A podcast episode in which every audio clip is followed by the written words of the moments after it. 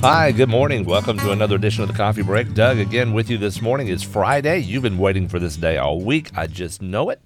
And uh, here it is. And so before you know it, it's going to be Monday again. Then how are you going to feel? Every day should be taken one step at a time with opportunities and execution toward those opportunities.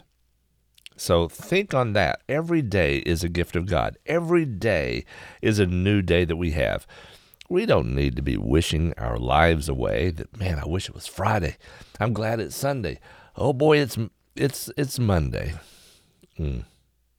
So that's a whole different story. So let's let's pick up with uh, the last couple of verses in First John chapter four. We'll start with verse twenty and read verse twenty-one.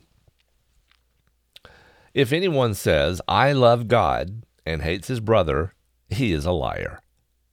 For he who does not love his brother, whom he has seen, cannot love God, whom he has not seen.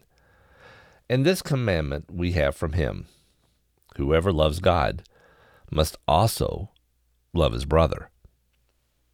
All right. Kind of in your face, isn't it? John just called people a liar right there. Now, if we did that today, what's the reaction of others? You know what the reaction will be. Anyway, back to the verse. Anyone who claims to love God yet hates his brother, John says he's a liar. John really talks about these false claims here and before by using the word liar. In 1 John chapter 1 and chapter 2, uh, we see it in chapter 4. We'll see it again in chapter 5. He uses that word. He calls it like it is.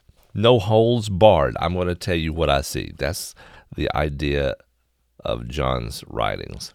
And why is he so bold? Because he has been with Jesus. Okay?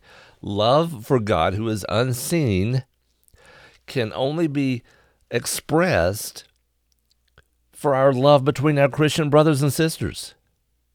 So essentially, God's command has joined the two kinds of love together love for God and love for one's brother. Think on these things today and hope you have a great weekend. We'll talk to you Monday. God bless. Bye bye.